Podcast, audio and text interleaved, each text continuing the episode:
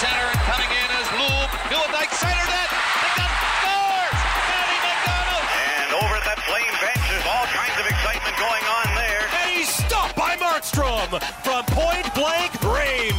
You can put it in the wing column. Yeah, baby! Yeah, baby! Yeah, baby! This is Flames Talk with Pat Steinberg on Sportsnet 960 The Fan. All right, let's get it going this hour. Happy Tuesday. It is Tuesday, November 28th, and Flames Talk is underway. Welcome to the Sports Drive, brought to you by Calgary Lock and Safe. This Christmas, give the gift of security with smart locks and safes. Visit CalgaryLockandSafe.com. Yeah, it's Steinberg along with you from our Doug Lacey's Basement Systems downtown studio. We're available on Apple, Spotify, Google, Amazon, and wherever you get your podcast.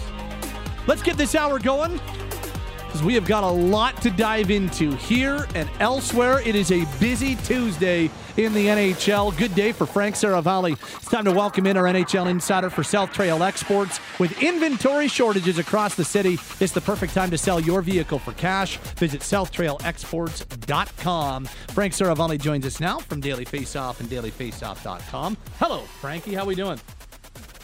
Uh, I've had better days. It's been a uh, it has been a weird day, and uh, we'll uh, we'll get into all of it with you on this Tuesday. You don't even know the half of it, buddy. I probably I, I guarantee you I don't, uh, and I'm sorry to hear that that it's been a uh, it's been a four letter bomb word uh, word day. Um, well, let's let's start with this because we like to when, when we have you on we like to start local and then and then branch off. So we'll do that as per normal. Um you know last hour on flames talk we had a lot of conversations about calgary's first quarter. They're below 500 at 9 10 and 3 but seem to be pointed in a much better direction. From afar i'm curious as to how you'd evaluate the first 22 games of calgary's season I think the last two or three weeks have looked a lot closer to the team that I thought the Flames would be. But that said, I don't think my thought process changes based on the conversation we've had the last couple weeks, which is can the Calgary Flames be a playoff team this year? The answer still is yes. yep I just don't see them vaulting in the, the to the category of where they're a threat to to do any damage. And I think as long as you're not in that conversation, the rest of the time you're just kidding yourself. So, in that sense, are we? So you you you still believe this is a, a group that is a playoff team as constructed? Would that be fair? I think they can be with how poor the the rest of the Western Conference is outside of the top six. Yes. Okay.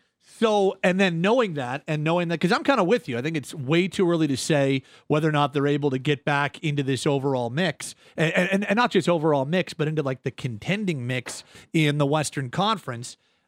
Does do you think that there has been at any point a conversation internally about okay we, we thought we were going to be trading these guys and now we maybe need to re-sign these guys I, i'm just i'm curious as to what your read is as to their read on their big picture stuff Well, I think the read has been all over the place. And I think it's been initially it was we're really excited for this season. We think we can be right in the mix. And then with the start to the year, it was like, okay, we're open for business. We're going to start listening on these guys, the Zadorov trade request, all of that's out there. And then as the season has sort of turned the corner and they've played better the last two or three weeks, I think the thought process is we probably owe it to this team with how well they're playing right now to at least give them some more runway to show us more. And I think that's a fair assessment because I always think back to the the thought process from Lou Lamoriello, which is it's tried and tested and true, and it's if you have time, use it. yep The trade deadline is not till March 8th. Yep. Today's November 28th. We've got a long way to go between now and then. And I wouldn't I would argue that pulling the trigger right now to make a trade, unless you're knocked head over heels for something that you love, doesn't really make a lot of sense right now anyway. Yeah. So it, it it feels like the last I don't know month and a half has been very much wait and see. That's kind of where things I, still I sit think that's right the perfect now. way to explain it. Yep. Wait and see. Yep. And in the meantime, I think you learn more. You learn more about the marketplace. You learn more about the players that you have and how they fit in it. I think you learn more about the young players that you have, whether it's Zary or the whole group. And you you you assess it when you absolutely have to. I, I still think the compass and the overall 30,000 foot view at the end of the day needs to trend toward maximizing the value of your pending UFAs. But I also don't think they can completely move all of them. But I, I think there needs to be a huge chunk of them that is heading somewhere else when it's all said and done. Do you uh do you see a world where if this continues and and we'll get to the rest of the league in a second, but do you see a world where maybe as as contract talks are on hold right now, but a month from now, 2 months from now if they're continuing to play better, do those contract is is there re-engagement on long-term contract talks with some of these guys? I think there should be because the truth is when you've got a defense core that only has Mackenzie Weegar and Rasmus Andersson signed for next season, the next question you ask yourself is okay, that's great that we're going to redo things here, but who's going to play on our blue line? So I think you have to find a way to keep at least one of those guys. Okay. And then you move forward from there and and and help with your decision making process. This is a tough spot the Flames are in. Like I I really sympathize for the crossroads that Calgary is at because on the one hand, what you're seeing is more of this team that you believed in, that you assembled, that you thought it could be. And on the other hand, even though you've seen some glimpses in the last few weeks, the fact of the matter is they're still sub 500. Yep. And even if you think that you're going to be a playoff team because of, you know, do you think the Calgary Flames are better? Do here, I'll phrase it to myself. Do I think the Calgary Flames are better than the St. Louis Blues, the Seattle Kraken, the Nashville Predators, the Arizona Coyotes? Yes, I do. But do I think the the Calgary Flames are in the same category as the Vegas Golden Knights, the Los Angeles Kings, uh, the Colorado Avalanche, and the Dallas Stars? No, I do not, and I don't think they're particularly close. So that said, that is your that's your north star, right? That's your mission and your mandate, Right. At least how I see it. Yeah. Frank, Am I oversimplifying it? No, I that's kind of where I'm at because my my take whenever I'm asked because you know sometimes I I take some flack on our text line on post game where I'm like, well, no, I probably wouldn't be uh, looking to sign player A or player B at this point, and my my take has been that. I don't think they're a cup contender as constructed right now, but I think if they make a couple of really pragmatic, smart moves between now and the deadline, they could get themselves to a spot where they're at a different level in a couple of years. Does not have to be. It's kind of the conversation we've had the last few weeks, but I, I think there is an opportunity to get yourself to a much higher level, maybe out of the middle in the next couple of years if you approach what I think is a really good opportunity for your team between now and the deadline. You're not going to get many of these opportunities. That's that that's a really good way of putting it. You don't th- there's for whatever reason and and Craig Conroy did not um he was not the architect of where they are in terms of guys all coming up at the same time, but they have got four unrestricted free agents who are all big time players on the team at the same time. And that could be a bad thing, but I think the Flames have an opportunity to turn it into a good thing.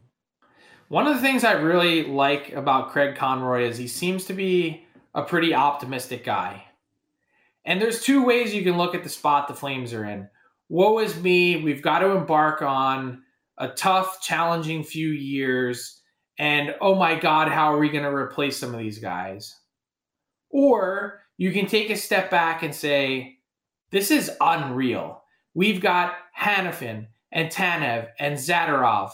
And I don't know, maybe uh, we could get a nice little chip for someone totally unexpected, like AJ Greer having a decent little run here.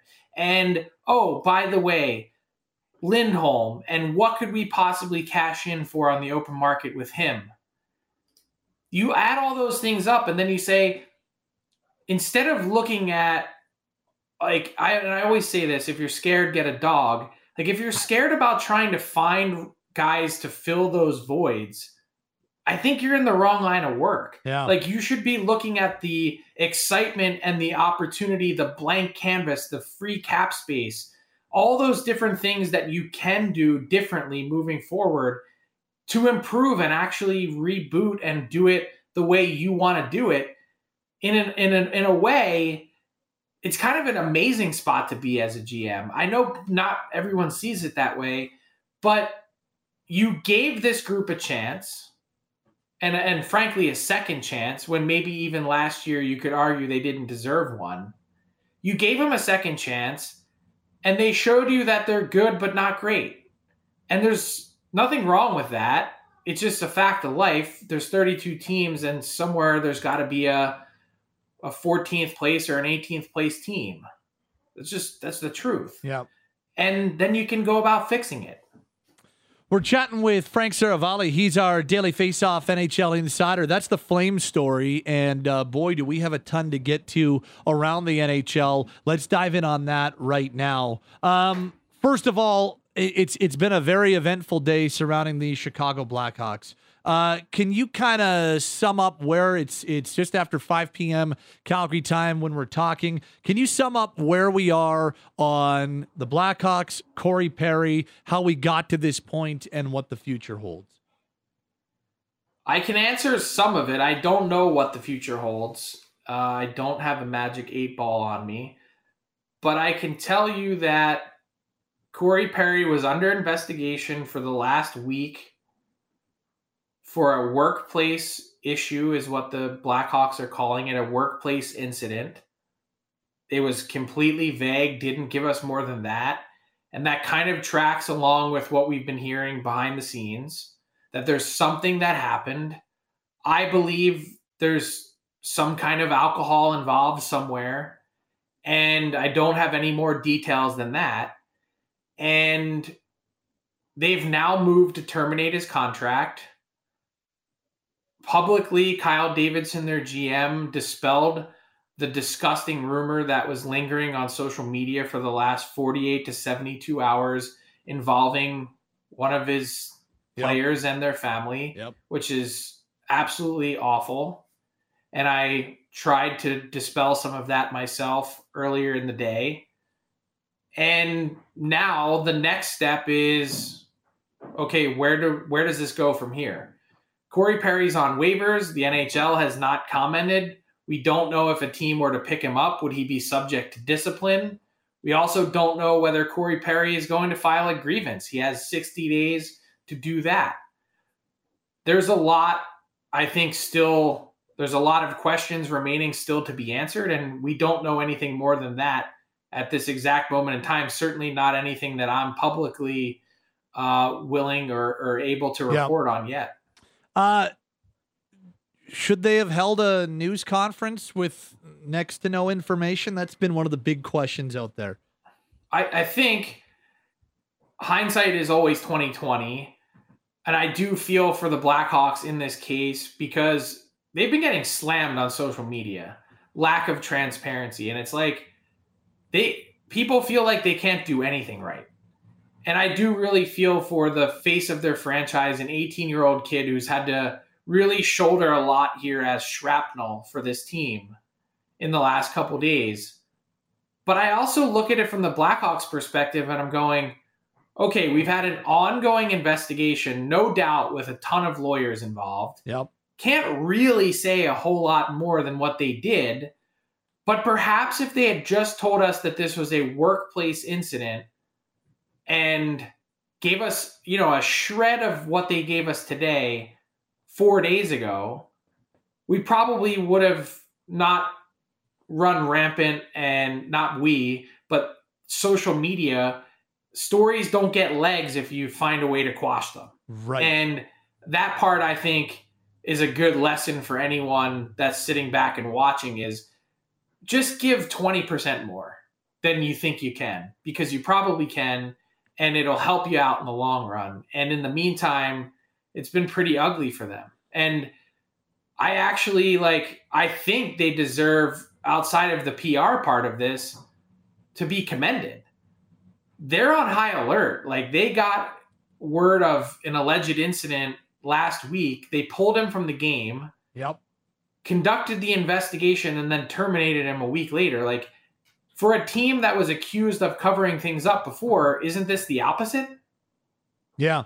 I, I, I think that's I, I think that's very fair. I, I really honestly don't other than I, I think the way you put it's really well said. Like hindsight being 2020 maybe coming out and being again there's only so much that you can legally put out there but there was a th- there was probably a threshold that they didn't hit earlier which which as you said could have quashed it and and made it so that some of this stuff didn't get the legs that it did end But up But how did we know that it was become going to become a thing either? Right? And then it's like you you comment on something that you know might be making the rounds on social media and it's like do we even want to give oxygen Yeah, to this? yeah. Like there's lots of different competing theories on how that works and what makes sense and look, I I don't have the right answer.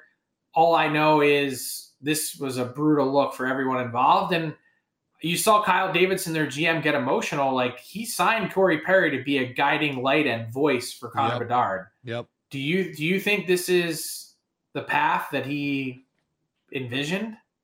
No, that that that news conference, the the the main takeaway I had was that guy is wearing it. Uh, that that's what I Yes. took away from what we saw earlier on Tuesday. 130 pounds soaking wet, Kyle Davidson. I, I bet you he lost 13 this week. Yeah, I I'm not see that. exaggerating. No, I feel you. Um, okay, more positively, uh, former Blackhawk has signed. Uh, Red Wings have now made it official. Uh, you had it a much earlier in the day, but Patrick Kane has joined the Detroit Red Wings on a one-year deal. How do we like the fit for Kane and Detroit? Well, I I'm fascinated that he picked the Wings to begin with. I understand the connection with Alex DeBrincat. I understand how close it is to Chicago, where he's built this massive, beautiful place in the suburbs. Um, I also understand the joy of travel in the East compared to the West. Um, but what does he? What does this say about where Patrick Kane thinks the Blackhawks are? Or sorry, The Red Wings are. the. Red Wings are in general, holding down a playoff spot a quarter of the way into the season, and another team that people are kind of really skeptical about. The uh, you I, and and honestly, you'd be you'd be way more in touch with this than I would be. Uh, there, there's there's some healthy skepticism about Detroit and and whether or not this is sustainable. Yeah, and I think there's also healthy skepticism about Patrick Kane's health. Okay. How does his hip respond after um after this hip resurfacing surgery? Like other guys have gotten it done and made it back to the NHL, but no one's gotten back to the level that they've had previously and no one's done it in a way where they've been able to keep playing.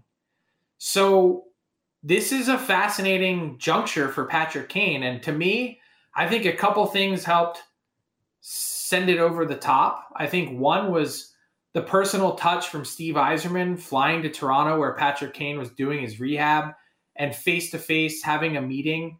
Um, that's something that I think went a long way. I also think reuniting and linking up with DeBrincat, one of his very closest friends that he's ever played with, um, despite the age gap between the two of them, that the Wings, I don't think at the beginning were all that interested in breaking up that line with DeBrincat, Larkin, and Lucas Raymond. That was so good to start the year. And six days ago, seven days ago, interestingly enough, that line was split up and opened up the door for Kane to play on a line with DeBrincat. And all of a sudden, you can see that sort of, you know, fill out their top six more appropriately with Kane on the right side instead of Michael Rasmussen, and who, by the way, we're thinking Kane at some point next week would make his Red Wings debut. I- I'm going to give you a bold prediction. Okay. I think Patrick Kane plays the rest of the season at an 85 point pace. Okay. So everything I, I that think you're he's I think he's damn close. He's not the 105 or 10 point player that we saw 8 years ago, but he is from everyone that I've talked to that's watched him train and rehab and go through this, they think he's as good as he was, you know, a few years ago. Okay.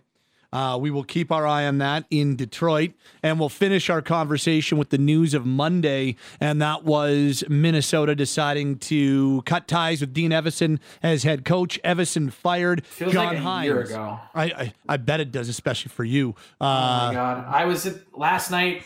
I took my daughter to the ER at three in the morning. She has RSV, so that's been fun around here. Um, I can't believe that was yesterday. Uh, John Hynes, I, I cut you off, but no, that's okay. I mean, you look at the the points percentage from Dean Evason, six thirty nine. We saw Jay Woodcroft fired in Yep. Edmonton, six forty three, and so had Evason not lost the last seven games in a row, he would have a better points percentage than Woodcroft. And you guys know just up Highway two what they were feeling in Edmonton. That fan base wasn't all that thrilled with changing the coach in that juncture. Um, it was fascinating today to hear Bill Guerin say he just had a gut feeling that this wasn't going to turn around. And I think he's got his finger on the pulse of his team better than any GM in the league. Okay. And what do we think about John Hynes as the guy coming in? I think the one thing that surprises me is that these two guys are very similar in terms of how they comport themselves. Dean Evason has a hard edge to him. He's an intense guy. John Hynes doesn't really mess around either. And the one thing that really has been missing to me from watching John Hynes' teams really closely in Nashville and in New Jersey is that there seems to be a little bit of an attention to detail issue that's lacking. And for a team that has struggled to kill penalties this year, 66%, they also changed out their assistant coach and Bob Woods that I I they need more of that, not less. Mm-hmm. And I think there's an accountability thing going on. Lack of work, compete, ethic, all those things. Um, I, I think it's it's a fascinating spot, and we certainly wouldn't bet against Hynes. I think the Wild are seeing exactly what the Flames are seeing, which is a wide open West to get back in the mix, and you might as well not sit around and, as Bill Guerin said, give up on the season. Uh, well, more than anything, Frank, I uh, I'm really sorry to hear about your daughter. So uh, that Oh, uh, thanks. Yeah, she's she's doing okay, but little scary situation last night. Yeah, I bet. So I'm glad. I'm glad that I'm glad she's back home with you, and uh, you were able to leave the ER. So uh, more than anything else, uh, just uh, really sorry to hear that, but happy to hear that everything's on the mend. Um, that followed by Patrick Kane an alert at 7:30. I was like, "Come on, and then really?" and then the Corey Perry news are right around noon or two Oh. o'clock, two o'clock your time. So. Yes, it gives a little bit more context to uh, why it feels like it's been a two-year day for you. Uh, go get some rest, hey. Thanks, Frankie. We'll talk next week. Have a good one. Uh, Frank Seravalli, our daily face-off NHL insider, joins us Tuesdays on Flames Talk, and he joins us brought to you by South Trail Exports. With inventory shortages across the city, it's the perfect time to sell your vehicle for cash. Visit southtrailexports.com. Flames Talk is on the air and streaming on the Sportsnet mobile app. Sportsnet 960 The Fan, Calgary. Say hello to Wes Gilbertson this hour. Let's go inside hockey for Calgary Co-op. This hockey season, support local. Find your all-time classics and locally brewed beers. Visit your local Calgary Co-op wine, spirits, beer today. Hello, Wes. Hey, buddy. You've uh, you've been doing some digging. You've been doing some good journalism. There's a journalist on this program, and I'm not one of them. Uh, you're the journalist of the two of us. Another point for Connor Zary on Monday in a Flames 2 1 overtime win over the Vegas Golden Knights. You spoke you spoke to him after the game. I did chat with him post game last night when the uh, Dusty Nickel show had uh, closed, knowing that uh, it would be an off day for the Flames today. Had a chance to chat with Connor for uh, a few minutes because there's uh, some pretty neat tidbits, I think. So he picks up an assist on the game tying goal, which brings him to 10 points in 12 games, all in the month of November. Uh, his first game in the NHL was November 1st, that 4 3 loss to Dallas, and he's been here ever since. Uh, missed the one game with the lower body injury. Um, 10 points in 12 games, all in one month. And there's uh, there's some significance all around with this. Uh, and you've done the digging, so I'm not gonna I'm not gonna sound like the smart one. You get to be the smart one as per usual. Well, it puts him in a, a conversation with three interesting high profile names for, for me. And so let's start with 10 points in a month. Connor Zary, who has three goals and seven assists in the month of November, is the first Flames rookie with double digits in points in a month since Matthew Tkachuk did so twice in the 2016 17 season. Okay. Pretty, good, good. start, Yeah. right? So that's 16, 17, 23, 24, that uh, seven years? Yeah. Yeah. So it's been the first time in seven years? I yeah, like since so it would technically be since February of 2017 was the last time Okay. Matthew Tkachuk did so. Then you look at 10 points in 12 career games. That makes him the fastest Flames rookie to hit 10 points from the start of his career since Sean Monahan in 2013 Okay. another guy who was, if you remember Sean Monahan's sort of debut, I, I remember being on the road with the team actually as he was getting started. He was kind of shot out of a cannon at the the NHL level. It was like he couldn't miss in the first couple weeks of his career. Scored his first goal in his second NHL game, I believe. I believe, yeah, in Columbus. Yeah. And then the third interesting one for me, and this is more current, but if you look at just the November scoring stats for rookies, if you're trying to figure out who the rookie of the month front runner would be, well, Connor Zary is second in points among NHL freshmen this month, one heading into tonight behind Connor Bedard. And so, yeah, I, I get Matthew Tkachuk was younger when he started his career. Sean Monahan was younger when he started his career. Connor Bedard is still 18 years old, but I think those stats, those those statistical comparisons, really speak to the immediate impact that Yeah. Connor Zary's had on this Flames team. Well, and we're gonna hear part of your conversation with him on Monday night. And and the thing that I took away most from this, I think it's the second question you ask him is what's allowed him to do this? What's allowed him and, and I thought that, you know, his admission, which we'll hear in just a second, of being a little bit older and having some of the pro experience is really important. You want to play you want to play Connor right now? Let's do it. So this is uh, Wes with Connor Zary on Monday, following his tenth point of the month of November. I think of just trying to go out there and work as hard as I can and, and make sure the little details are there. And anytime I can help produce and, and help set up plays or, or put one in the back of the net, it's just an added bonus. And, and I think things are, are kind of coming off my stick the right way so far and, and hopefully keep that going and, and keep that momentum. What is it do you feel like that's allowed the offense to? Because every guy, I think, wonders when he comes up, what, what's allowed the offense to follow you up here? For sure, I think there's there's a lot of things I could probably bring up. I think obviously having that time to, to really develop my game in the American League is before I come up and, and I'm ready, and then just being confident while I'm up here and, and making plays and, and doing what I can do and doing what I know I can do, and then obviously just the guys I've been playing with that have been amazing and, and, and they've been making plays and, and it helps me have the confidence to make plays. And and uh, I've been played with Naz all 11, 12 games that I've played. So it's it's been awesome to kind of play with him and and uh, he's helped me produce and, and it's been uh, it's been fun so far. You um, you pride yourself on obviously a, a well-rounded game, but what's what's it mean to kind of prove to yourself that okay, I, I can put some number, you know, I can help that way at this level. Yeah, for sure. I think that's that's a huge confidence booster. I think, like I said before, anytime you can produce anywhere, it's it's an added bonus on top of just playing a, a steady game. So uh, I think it's been good so far, and I think it's it's the NHL, right? You got to every day is a, a new day, and the biggest thing that separates you from being a player in the American League or a subpar NHLer towards a good NHLer is being consistent every day. It's it's gonna be days that are better than others, but I think you on the bad days and, and the days that aren't so good, you still got to push yourself to to stay consistent in your game with the little habits. What uh, you know, it's easy for us to look at the numbers, but what part are you most sort of proud of so far?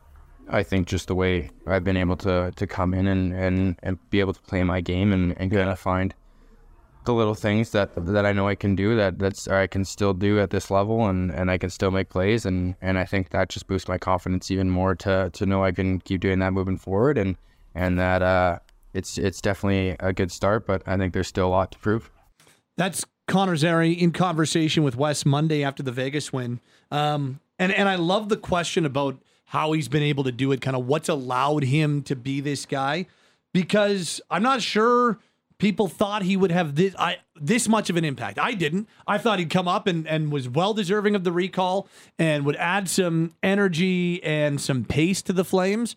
But I didn't see him being an almost point per game player and hitting those rookie numbers that you laid out for us a little early earlier. And and I think the point that he made about having the time in the American League and getting that seasoning and working through uh, pro schedule and all of what goes along with that. That was the thing that jumped out the most to me in in that chat with with you and Zary. Yeah, and just the fact that you know I I, I can almost imagine.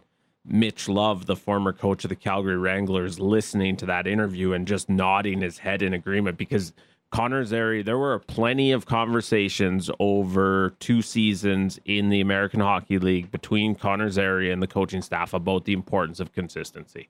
And we have heard him in every interview at the NHL level talk about okay, yeah, it's a good start, but I got to be consistent if I want to stay here. We're talking about a guy. Remember, you and I sat here in May of last year and, and discussed the fact that Connor Zary was playing on the fourth line for the Calgary Wranglers right. in a must win playoff game.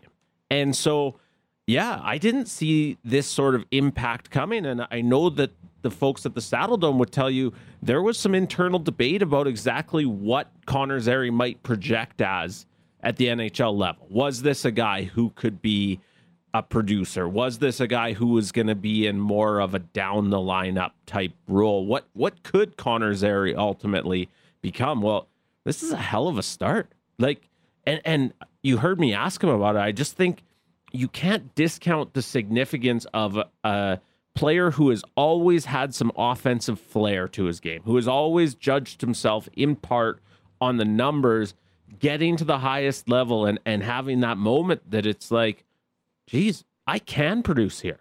I'm doing it. I, I'm doing the same thing. I brought the game that had me on a six game point streak to start the AHL season to the Flames, and now it looks like I'm never going back. Mm-hmm. That start, just in terms of what hit what it does between his own ears, I think is so significant. Well, and even talking to Ryan Huska, I asked him before the last road trip. I asked him in one of the home games, were they home for one? So I would have been that that one game homestand. But I uh, I asked him on a coach's show. I said, "What are you surprised that Zary has been able to jump right in at the NHL level and not just tread water, not just exist, not just show that he belongs, but like make an offensive impact the way that he has. And and even Ryan Huska said, "Yeah, I, I have been surprised because you don't usually see that. You know, sometimes it might take ten or fifteen games for a rookie to do that. And and we're talking, we're not talking about Bedard and McDavid and and and Eichel and stuff like that. We're talking about a player like Zary, A regular rookie. yeah, like a, a non-generational rookie. And he didn't dip his toe in the water. He jumped right in and and he was playing with confidence. I'll never forget that first game. He scores his first goal, but then almost scores his second goal in the the the type of highlight reel fashion that up to that point in the season we hadn't seen anybody in the Flames have that type of skill, confidence, ability to move a puck to the net in in a fashion like that in a play that was stopped by Jake Oettinger and didn't end up counting as a goal. But I came away from that game thinking, geez, like this guy is playing with some swagger. And he had zero NHL games prior to that first game. I give him a lot of credit because that is not an easy thing to do. One thing that that and I, I'm not sure how to quantify it and who knows how long it keeps up, but there's there's some guys who just find a way to get their name on the score sheet, right? There's some guys who just consistently in their career, it's like, oh, and and you know, he maybe didn't have his best game, but he picked up a point tonight. Oh, yeah, look, there there's his name on the score sheet again. Connor Zary last night played 43 seconds in the third period. 43 seconds. He had two shifts. When Ryan Huska, and this is a, a, a I think a good reminder as I wrote today that there's still going to be growing pains with this player. There's still going to be nights where where there's details that the Flames coaching staff doesn't like, where the bench gets shortened on him. In 43 seconds last night, he found a way to collect a point on the game tying goal. And it was just a really smart play along the boards. He didn't even get the plus because he'd already changed when AJ Greer hammers that rebound Yep. a- and they finally spoil Adin Hill's shutout bid and and give Dan Vladar the type of support that he deserved. But he makes a really short but sort of crafty, I guess, backhand pass along the boards to spring Nazem Kadri, catches him in you know full flight. So then Kadri's gone through the neutral zone. Connor Zary goes and changes, but there's a point, 43 seconds, and he put his name on the, the score sheet in that third period. And so he's one of those guys that has just found a way, whether it's just a smart little breakout play like that or the one that created the bank pass turning into the Martin Pospisil beauty. I guess it would have been at home against the New York Islanders. Like Yep. that breakout starts with a really smart touch pass, or or there's that filthy saucer pass against the Dallas Stars. Like whether it's a, a highlight reel type play or just one of those simple ones, some guys have a knack for just winding up on the score sheet. And that's what we've seen out of Connor Zary so far. Uh, this text says Zary and Pospisil have transformed the entire team's offense. They've created chemistry throughout the lineup just by giving the team one cohesive line. I give Kadri a ton of credit too by taking the young guys under his wing. It's been a real nice story, and uh, good on Connor Zary for having that type of impact in his first 12 games in the NHL. since he got here, two stats that jump out for me. Since he got here, he's second on the team in scoring. And I don't think it's a coincidence that the only guy with more points is the guy he's playing with in Nazem Kadri. As we heard Ryan Huska say again last night, there's been a real, real nice connection between those two. Also, if you take out the dud in Nashville where Connor Zary sat because of a, I think, lower body injury. I The forget. lower body, yep. This team's seven, three, and two with him in the lineup. Yep. Think of how rotten they were when he arrived. Is he the total reason for the turnaround? No, but he's really added something. It's been it's been fun to watch. Yep. Yep. Good on him. Uh, that's our look inside hockey for Calgary Co op. Let's go local Calgary from best from the West Canadian produce to quality only Alberta meats. Find your local at Calgary Co op. Shop online or in store today. A few other things just want to touch on quickly because the uh, Dusty Nickel story was pretty neat. Um, I want to play this. I know that you all y'all talked to him in the locker room after the game. Uh, then he came on with us live on our post game show right afterwards. You missed it, Jacob Markstrom too sick to go on Monday night against Vegas because the call came after the 5 p.m. Mountain Time roster transaction deadline. They couldn't recall Dustin Wolf. No, it was not a Flames slap in the face to Dustin Wolf. They were following NHL regulations. They had no choice. They had to get their emergency backup for the night to the rink so that he could sign an amateur tryout and so that he could sit on the bench for the game. They also had to go sign another emergency backup. So they had somebody sitting upstairs in the press box in case what almost happened did end up happen happening, and that's Dan Vladar not being able to finish the game. It was a scramble, and it was a scramble for uh, Dusty Nickel as well. Listen to uh, listen to him describe his day and night when he joined us on the post game show. woke up from a nap and got a text from uh, from Jason LaBarbera and kind of let me know that uh, that there was a possibility that I might be dressing today, and uh, the uh, the adrenaline definitely spiked a little bit there. And uh, shortly after that, he said, "Yeah, we got uh, if you can come to the rink right away here." And I, I quickly put some clothes on out of a nap and uh, had a banana and ran out the door and I was at the rink pretty quick. So it was it was a whirlwind. There was a lot of uh, a lot going on. I'm not even quite sure what to make of all of it, but it was uh, super exciting. Also asked him what he was thinking when Vladar went down two and a half minutes in. Like, yeah, I looked up at the clock. But there's a lot of hockey left. I hope he gets up. Yeah. and he did. He did.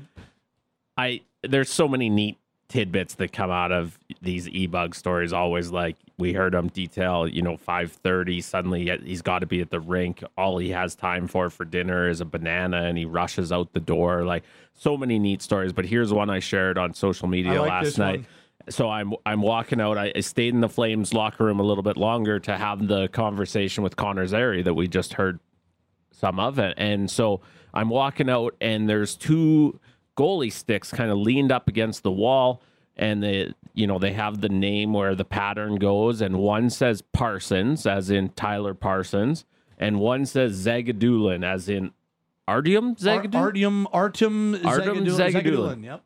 Two Who did play an NHL game with the Flames? two Flames prospects of, of way back when, and, and so I, I was sort of startled to see these sticks, and so I stopped and I was looking at them, and I asked one of the equipment guys, the hardest working guys in the business, by the way, what what what's with these two sticks? And it turns out Dusty Nickel, who then was walking by probably after doing the interview with you and, and stopped to share this part of the story with me, said. Yeah, I broke mine in warm up and I didn't have another one. So if he went in the game last night, it was going to be with his choice of either the Parsons or the Zagidulin. That's actually quite interesting. Who did? Who would he have chosen? You know, I couldn't really tell the difference. So I think he would have been so nervous at that point, he would have been lucky to just hold on to one of them. Hey, I'm glad for his sake he didn't have to go in. That story that Dan Vladar told in the locker room where he's like, Yeah, Noah Hanifin was like, You gotta get up. We've got an E bug on the bench. and that's nobody that's nobody firing shots at, at at Dusty Nickel, but you know, it's an NHL regular season game, and the David Ayres story was was really neat, but Right. once in a lifetime, those things don't happen. And as he pointed out himself, 55 minutes left. This is not, you know, four minutes of mop up or, you know, 30 seconds. Thanks for coming out. 57 minutes against the defending champs would have been another story. Can you imagine if it did happen? Oh. No, I can't actually. I was literally like watching. I was like, "Oh no, Yeah. this is this might actually happen." good on w- whether we think the William Carrier backing into Vladar was on purpose or partially accidental or where whatever your I view. don't. I what- don't think that he made a good enough attempt to avoid him at all. I, just don't think that he was out there thinking, "I'm getting the e bug into the game." I don't even care about that part. And I do agree with you, but whatever side of that you're on, good on AJ Greer, a guy who has quickly endeared himself to his Flames teammates Yeah. for trying to maybe right a wrong there. And then when Carrier declined his invitation to dance, good on AJ Greer for helping Dan Vladar in another way with the game tying goal in the third period. It's been a pretty good waiver pickup. Hasn't he? I think you asked me earlier who's like when was the last time they got this much value out of a waiver claim? I haven't come up with a name. Who is it? Well, I'm trying to think like who their waiver claims have been. The last one I can remember being like a full on regular was Blake Comeau, Yeah. and that's like a decade ago. I can't get Joey MacDonald out of my head. Was he waiver claim? I believe he was. Yeah. I believe he was, and he was a regular. For a bit. But Comeau was an Yeah. NHL regular for quite basically came here and revived his NHL career. Yeah. Did the Rafael Diaz era start on waivers or was that always a one year signing? That's a really good question. Yeah, we're not prepared for this, are we? The point is, Greer's been a very good wa- waiver. He, he absolutely has. And as a credit to what the coaching staff has seen out of him, I don't think it was ever in the plans that Walker Duehr was going to sit this many games at the start of the season. But they can't take AJ Greer out right now. Schlemko, as somebody suggested, Schlemko was a waiver. That's a good pull right Best there. shootout goal in Flames. Very history. good pull. But otherwise, I don't. This has been pretty impressive. Yeah. Nice find. Uh, Wes Gilbertson, also a nice find, uh, is on Twitter. Available on waivers. No, you wouldn't clear. Uh, Wes Gilbertson on Twitter at Wes Gilbertson. My name is Pat Steinberg. Thanks to Cam and Taylor, our producers this hour. That'll wrap us up on the Sports Drive. Brought to you by Calgary Lock and Safe. This Christmas, give the gift of security with smart locks and safes. Visit CalgaryLockandSafe.com.